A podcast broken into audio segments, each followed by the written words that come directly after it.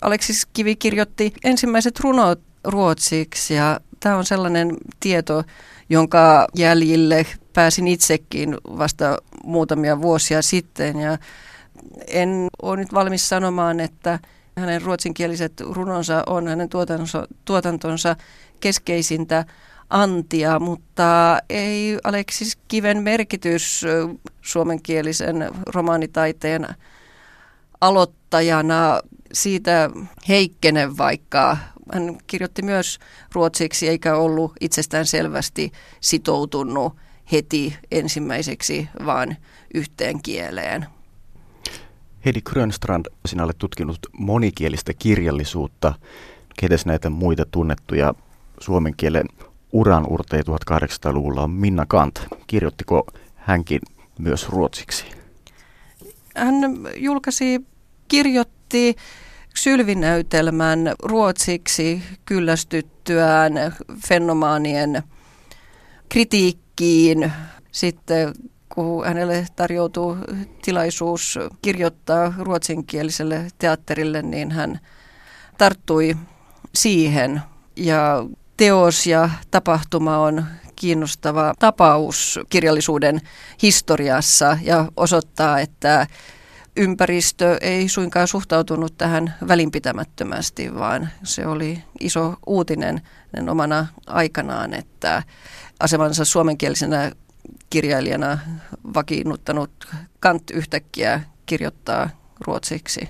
Kyllä se jonkunlainen skandaali oli ainakin fenomaanien keskuudessa ja Kant joutui erikseen vakuuttamaan, että kyllä suomen kieli säilyy hänen äidin kielenään, vaikka hänen näytelmänsä on nyt ruotsiksi ja sitä esitetään menestyksekkäästi Helsingin ruotsinkielisessä teatterissa.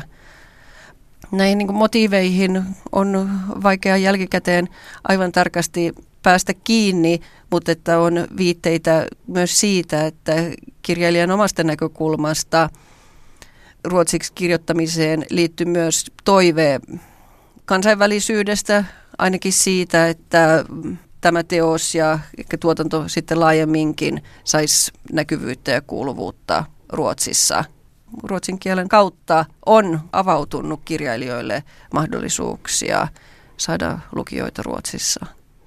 Niin Heidi Grönstrand, nythän taitaa olla sama tilanne, kun esimerkiksi Emmi Itäranta kirjoittaa teoksensa sekä suomeksi että englanniksi, niin lukijakunta on heti huomattavasti laajempi. Joo, tämä on kiinnostava puoli tässä problematiikassa. Tietenkin perinteisesti on luotettu siihen, että kääntämällä teos saavuttaa taas uusia ja uusia lukijoita, mutta että se, että kirjailijat itse suuntaavat teoksensa jo alun perin kahdelle tai useammalle yleisölle, niin, niin on hyvin kiinnostava juonne ja sinänsä tällä toiminnalla on historiaakin.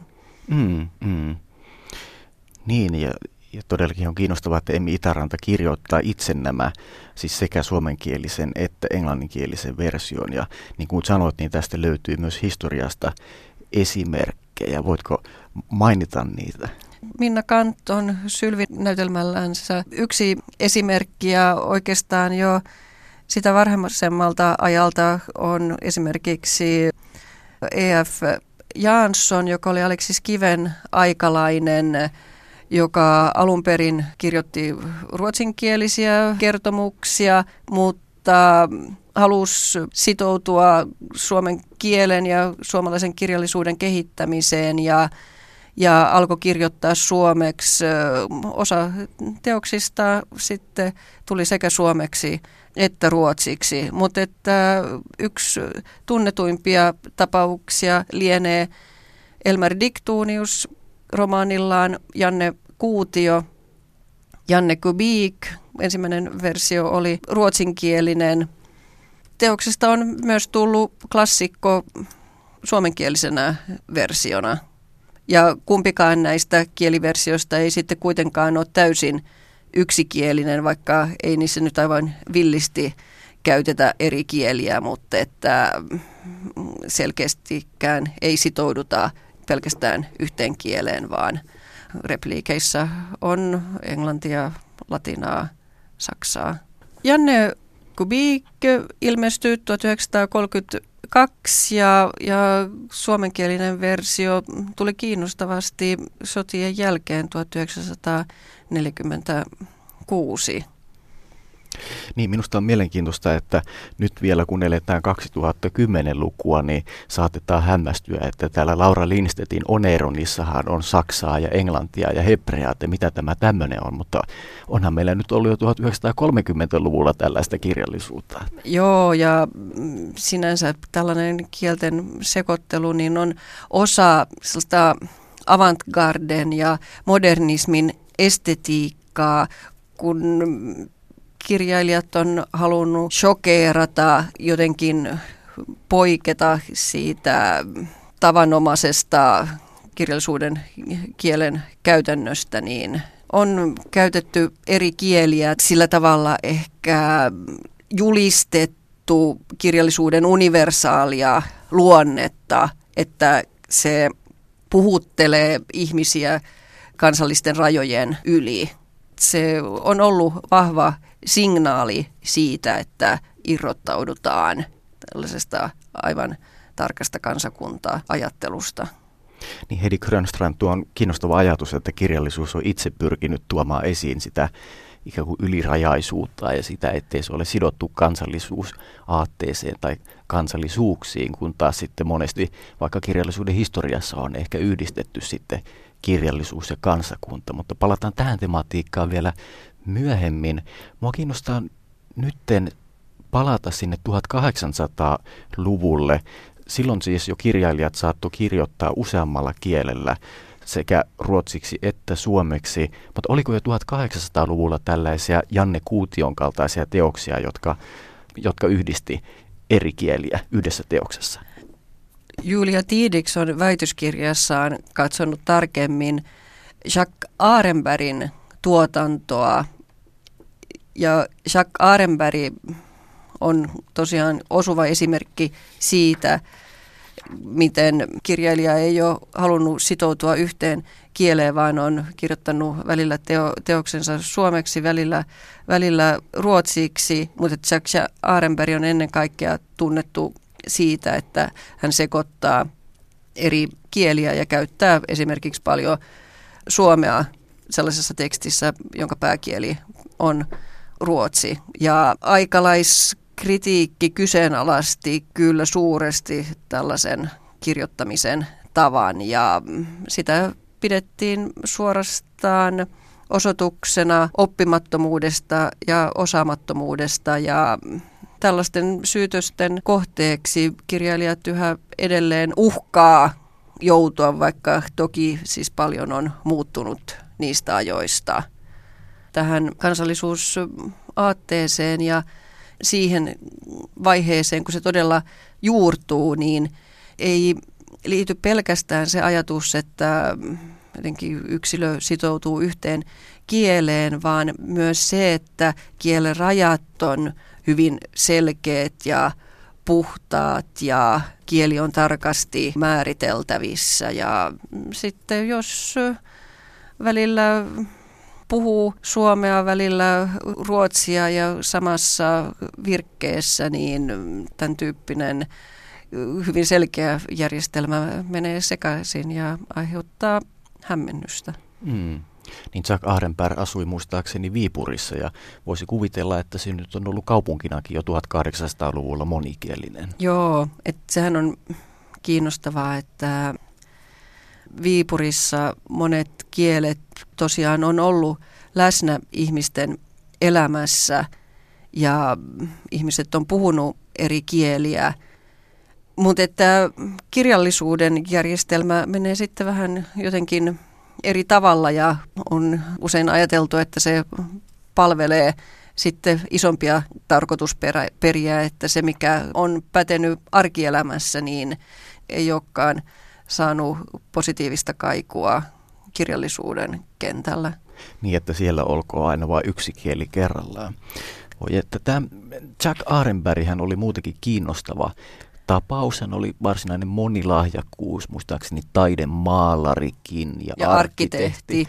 Ja oliko vielä taidekriitikkokin ja sitten vielä kirjailija.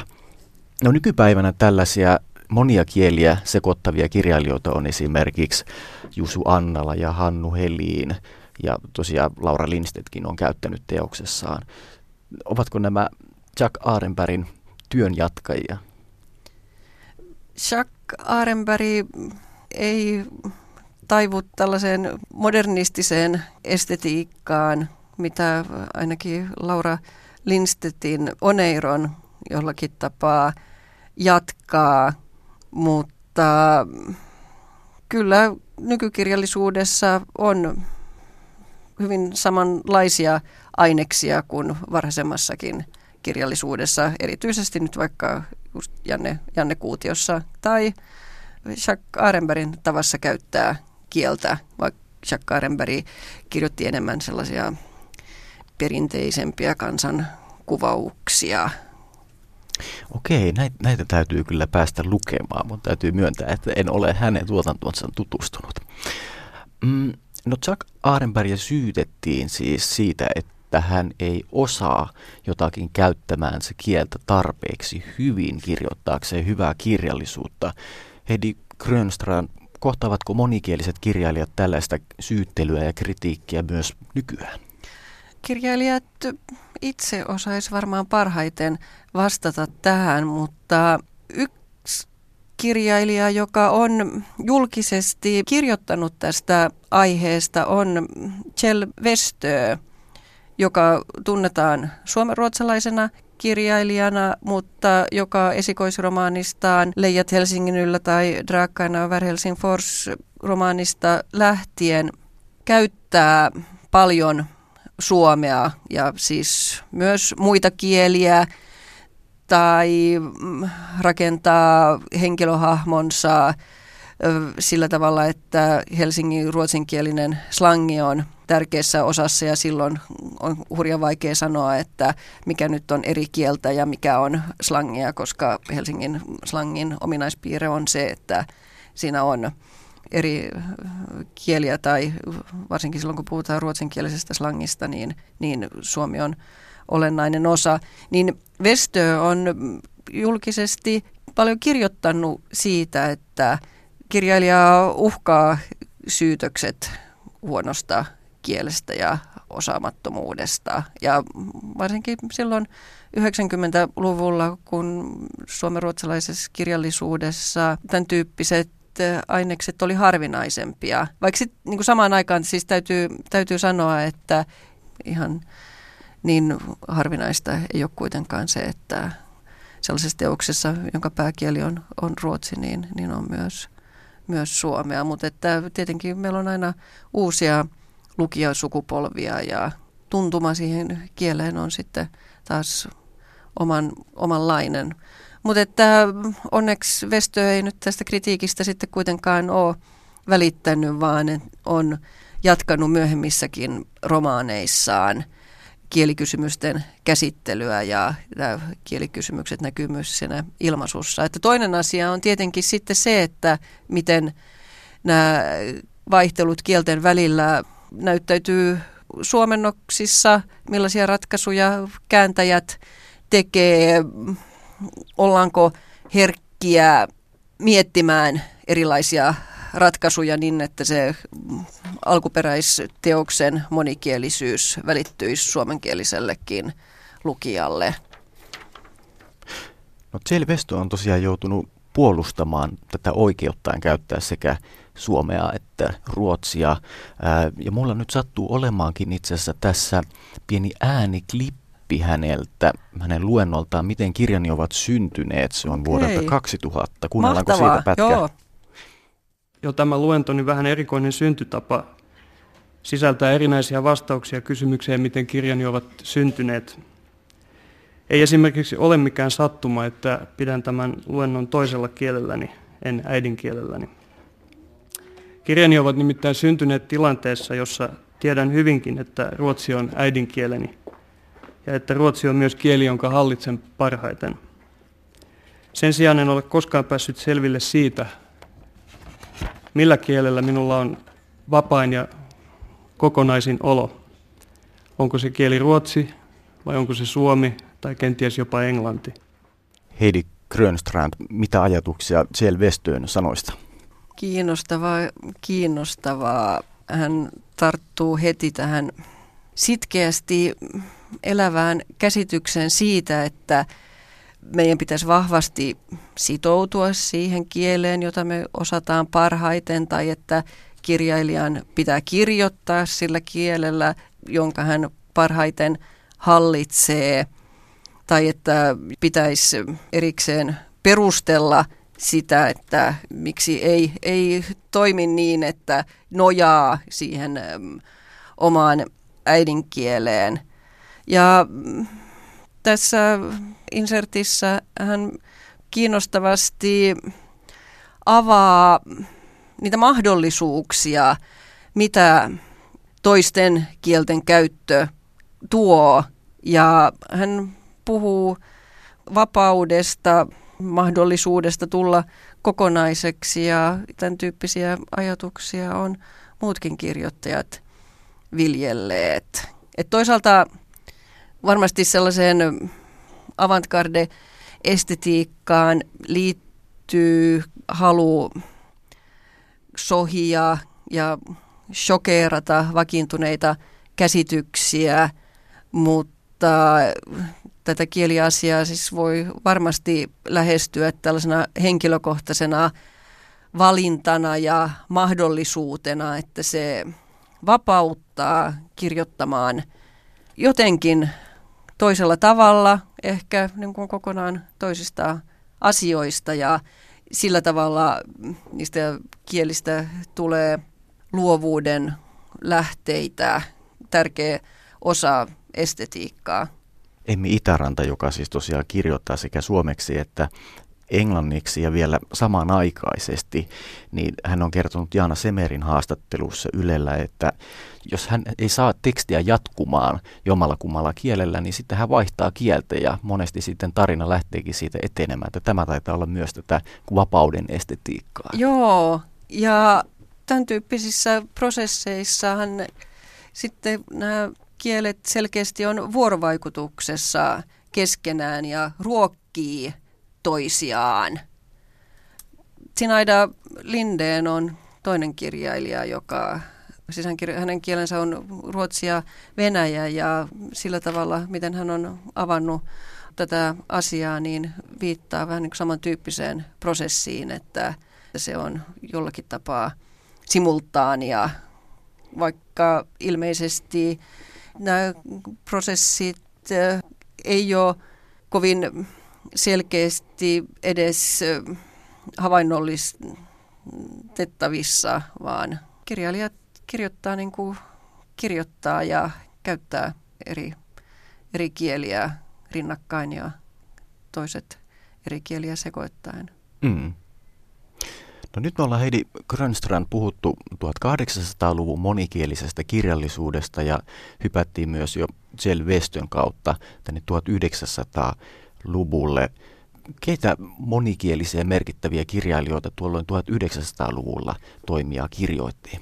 Heitähän on siis paljon, mutta ketkä olisivat ehkä kiinnostavimpia? No tai... niin, ja tunnetuimpia kirjailijoita epäilemättä ovat jo mainittu Elmar Diktuunius, viroksi ja suomeksi kirjoittanut Hella Vuolijoki, Henrik Tikka, Pakkaselta löytyy jonkun verran suomenkielistä tuotantoa.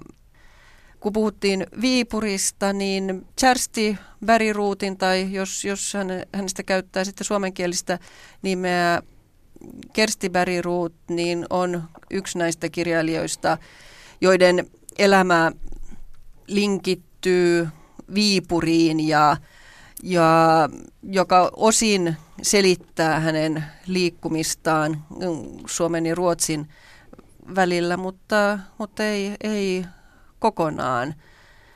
Kersti Bueriruut aloitti ruotsinkielisenä kirjailijana 1900-luvun alussa, mutta vaihto kirjoituskielekseen suomen 1920-luvun alussa. Silloin tämä suomenkielinen tuotanto alkaa olla mittava, mutta että tämäkään ei ihan niin kuin täysin pidä paikkansa, koska hänen suositut nuorten kirjansa, koululaisromaanit, Eeva, Eeva-kirjat, joita, joita monet sukupolvet on lukenut, niin hän kirjoitti ne sekä ruotsiksi että suomeksi ja ne julkaistiinkin aina kutakuinkin samaan aikaan ja niiden historiaa alkaa sieltä suurin piirtein vuodesta 1916.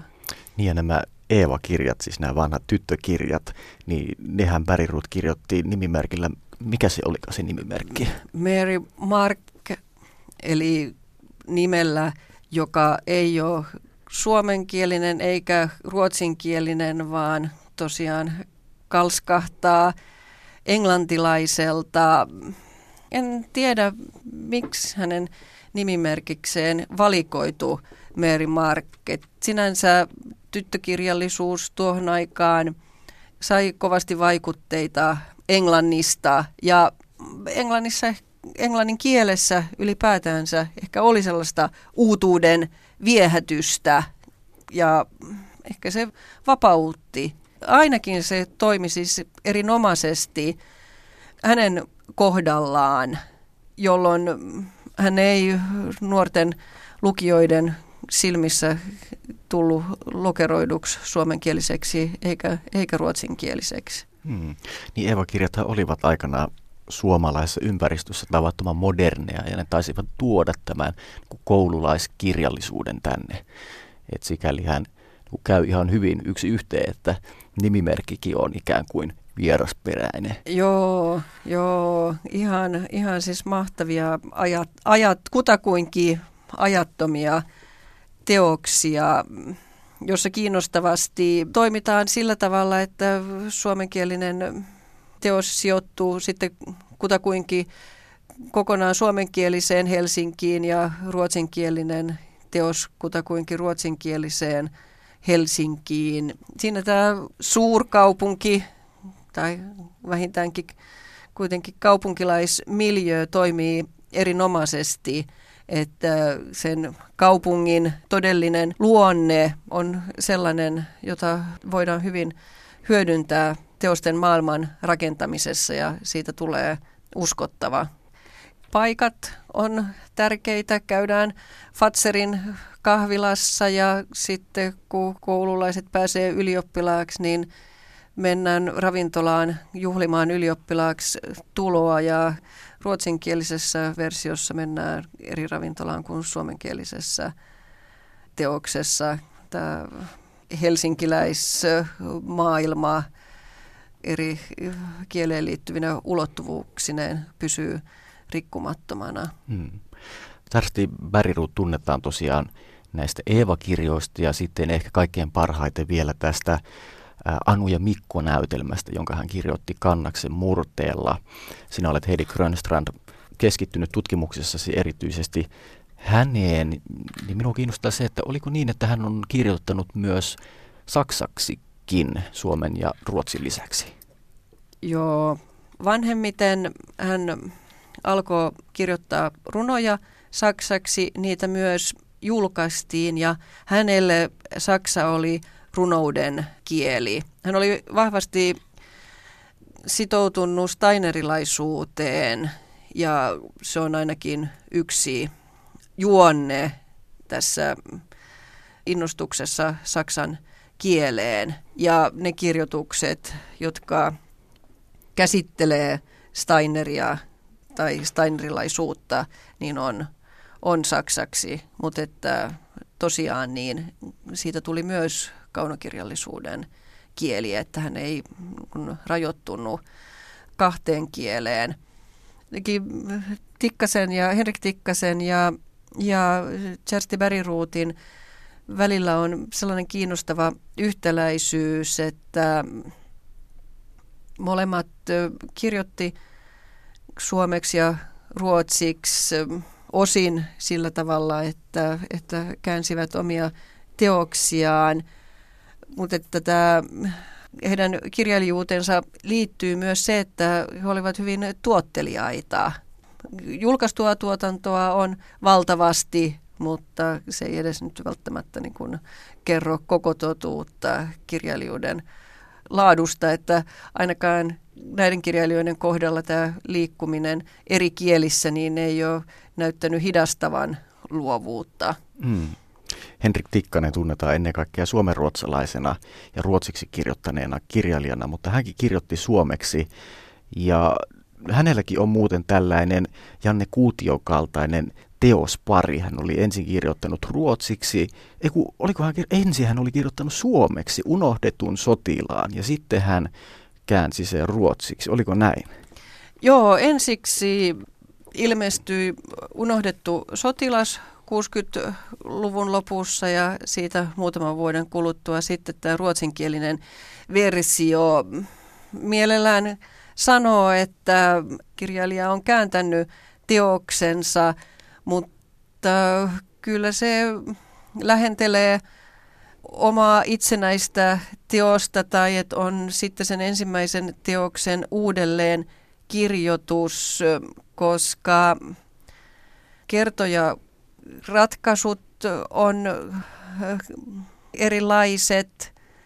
Nämä on molemmat sotakirjoja, mutta suomenkielinen versio nojaa enemmänkin linnan perintöön ja siinä leikitellään esimerkiksi eri murteilla ja sitten taas ruotsinkielisessä versiossa Runeberg on selkeästi tällainen tärkeä pohjateksti, jonka kanssa leikitellään. Ja toisaalta samanlainen ratkaisu on tässä aiemmin mainitussa Elmari Diktuuniuksen Janne Kubik Janne Kuutiossakin, että ei nämä eri versiot ole mitenkään identtisiä, vaan että ne on rakenteellisesti toisen tyyppisiä ja, ja silloin niitä ei voi niin kuin suoraan pitää käännöksinä ja se tulkinta on, on sitten erilainen. Tämä unohdetun sotilaan perusasetelmahan on semmoinen, että on sotamies Vihtori Käppärä, vaan kuin se käppyrä, ja hän, hän tuota, on sodassa eikä koskaan kuule sitä, että sota päättyy, niin hän jää vartiopaikalleen yksin odottamaan käskyjä, mutta eihän niitä käskyjä sitten koskaan tule. Ja sitten tämä päähenkilö toteuttaa sodan, sodan moraalia rauhan yhteiskunnassa tietämättä siitä, että on rauha. Se on kyllä hirmu hirteisen hauska asetelma. Kyllä ja ehdottomasti yksi suomalaisen sotakirjallisuuden, sotaromaanin klassikkoja. Ja tämä oli kyllä kiinnostava tarkennus, mitä kerroit siitä, että suomenkielinen versio nojaa enemmän Väinölinnaan ja sitten taas ruotsinkielinen enemmän Runebergiin. Tämä on niin kiinnostava teema, että tästä olisi kiinnostava tehdä vaikka oma ohjelma, mutta siihen me nyt ei varmaan voida tässä yhteydessä sen enempää nyt syventyä. Hella Vuolijoki mua tietysti kiinnostaa nyt kun ollaan Ylen ohjelmassakin ja Vuolijokihan oli siis paitsi kirjailija myös Ylen pääjohtaja ja vaikka mitä muuta. Puolijokikin tunnetaan ennen kaikkea suomenkielisestä tuotannosta, mutta kirjoittiko hän myös viroksi? Hän oli Virosta kotoisin. Joo, ja tämäkin on sellainen osa hänen kirjailijuuttaan, joka on avautunut vasta aivan viime vuosina, että Vuolijokihan on tietenkin tunnettu Niskavuori näytelmistään ja se on vahva osa hänen tuotantoaan, mutta hänellä on myös vironkielisiä näytelmiä varhaisemmalta ajalta. Nyt mä en uskalla, mä luulen, että niitä ei ole käännettykään suomeksi ja joka tapauksessa, niin ne ei ole kovin tunnettuja, että hänen kohdallaan ehkä niin kuin toteutuu tämä niin kuin kovin monen muunkin kirjailijan kohdalla, että tulee tunnetuksia ja kanonisoiduksi yksikielisenä kirjailijana tai ainakin siinä vaiheessa, kun kirjailija otetaan osaksi suomalaista suomenkielisen kirjallisuuden kaanonia, niin unohtuu tiedot siitä, että, että tuotanto ei ole kokonaan yksikielistä, vaikka samaan aikaan tiedot siitä, että kirjailija liikkuu kielten välillä, niin, niin avaa tosiaan näkymän siihen, että kirjallisuus, taide on aika kansainvälistä toimintaa ja on huonosti tai ainakaan ei ihan helposti sovitettavissa siihen yhden kansallisuuden muottiin. Sinänsä hän on kyllä ihan yleisesti tunnettua, että hän oli virolainen, mutta että jotenkin tämä tieto hänen vironkielisestä kaunokirjallisesta tuotannosta on, on jäänyt hyvin vähäiseksi. Vuolijoki kirjoitti myös yhden romaanin viroksi. Ja Yleisradion haastattelussa vuonna 1953 hän sanoi, että hän ei ole antanut lupaa suomentaa sitä. Pitäisikö tämä teos suomentaa siitä huolimatta? No ainakin mm, olisi kiinnostavaa tietää, mitä se käsittelee ja mitkä sitten mikä on nämä syyt siihen, että lupaa ei, ei tullut. Haluatko kuulla? Ehdottomasti. Kaikki minä uudelleen kirjoittaisin, jos vaan olisi aikaa. No ennen kaikkea minä kirjoittaisin uudelleen osan siitä ainoasta romanista, jonka olen kirjoittanut viron kielellä jo 40 vuotta sitten ja jota en ole antanut suomentaa. Kuvittelen aina mielessäni, että joskus saisin aikaa kirjoittaa sen uudelleen suomeksi. Mutta se on niin auttamattoman vanhanaikainen romaani. Puolittain historiallinen ja romanttinen ja ennen kaikkea jännittävä, mikä nyt on aikamoinen synti nykyajan romaaniteollisuudessa. Ja puhumattakaan siitä, että siinä ei tapahtu ruokottomuuksia eikä avojaviorikoksia, eikä siellä pustata niin helposti ja rakastavaiset tykkäävät toisistaan koko pitkän ajan. Mm. Miltä vuodelta tämä? Tämä on vuodelta 1953. Okei, okay. joo, koska siinähän otetaan kantaa romaanikirjallisuuden aiheisiin ja teemoihin – Joo, ja musta on siis mielenkiintoista, että Vuolijoki vetoaa tässä nimenomaan vanhanaikaisuuteen. Ja, ja silloinhan on puhe tietysti hänen tai tuon ajan joo, käsityksestä joo, vanhanaikaisuudesta. Joo, tosi kiinnostavaa nimenomaan niin kuin siinä yhteydessä katsoo tarkemmin tällaisia erikielisiä romaanipareja, mitä, mitä on, niin se, että kirjailija vaihtaa kieltä, niin sitten tarjoaa mahdollisuuksiakin uudelleen kirjoittamiseen ja uudelleen ajatteluun, vaikka Vuolijoki ei ehkä ajattele tätä ihan niin kuin sellaisena niin mahtavana mahdollisuutena. Mm. Mutta kyllä minä, minä, kun nyt olen tuota klippiä jo aika monta kertaa tässä itsekseni kuudellut, niin minä kyllä niin olen alusta asti kuullut tuossa äänensävyssä vähän sellaista sellaista leikkimielisyyttä, että ehkä se nyt ei kuitenkaan ole niin huono, minähän sitä pitää. Joo, joo, se on vaan sellaista kirjailijan tehtyä vaatimattomuutta. Mm.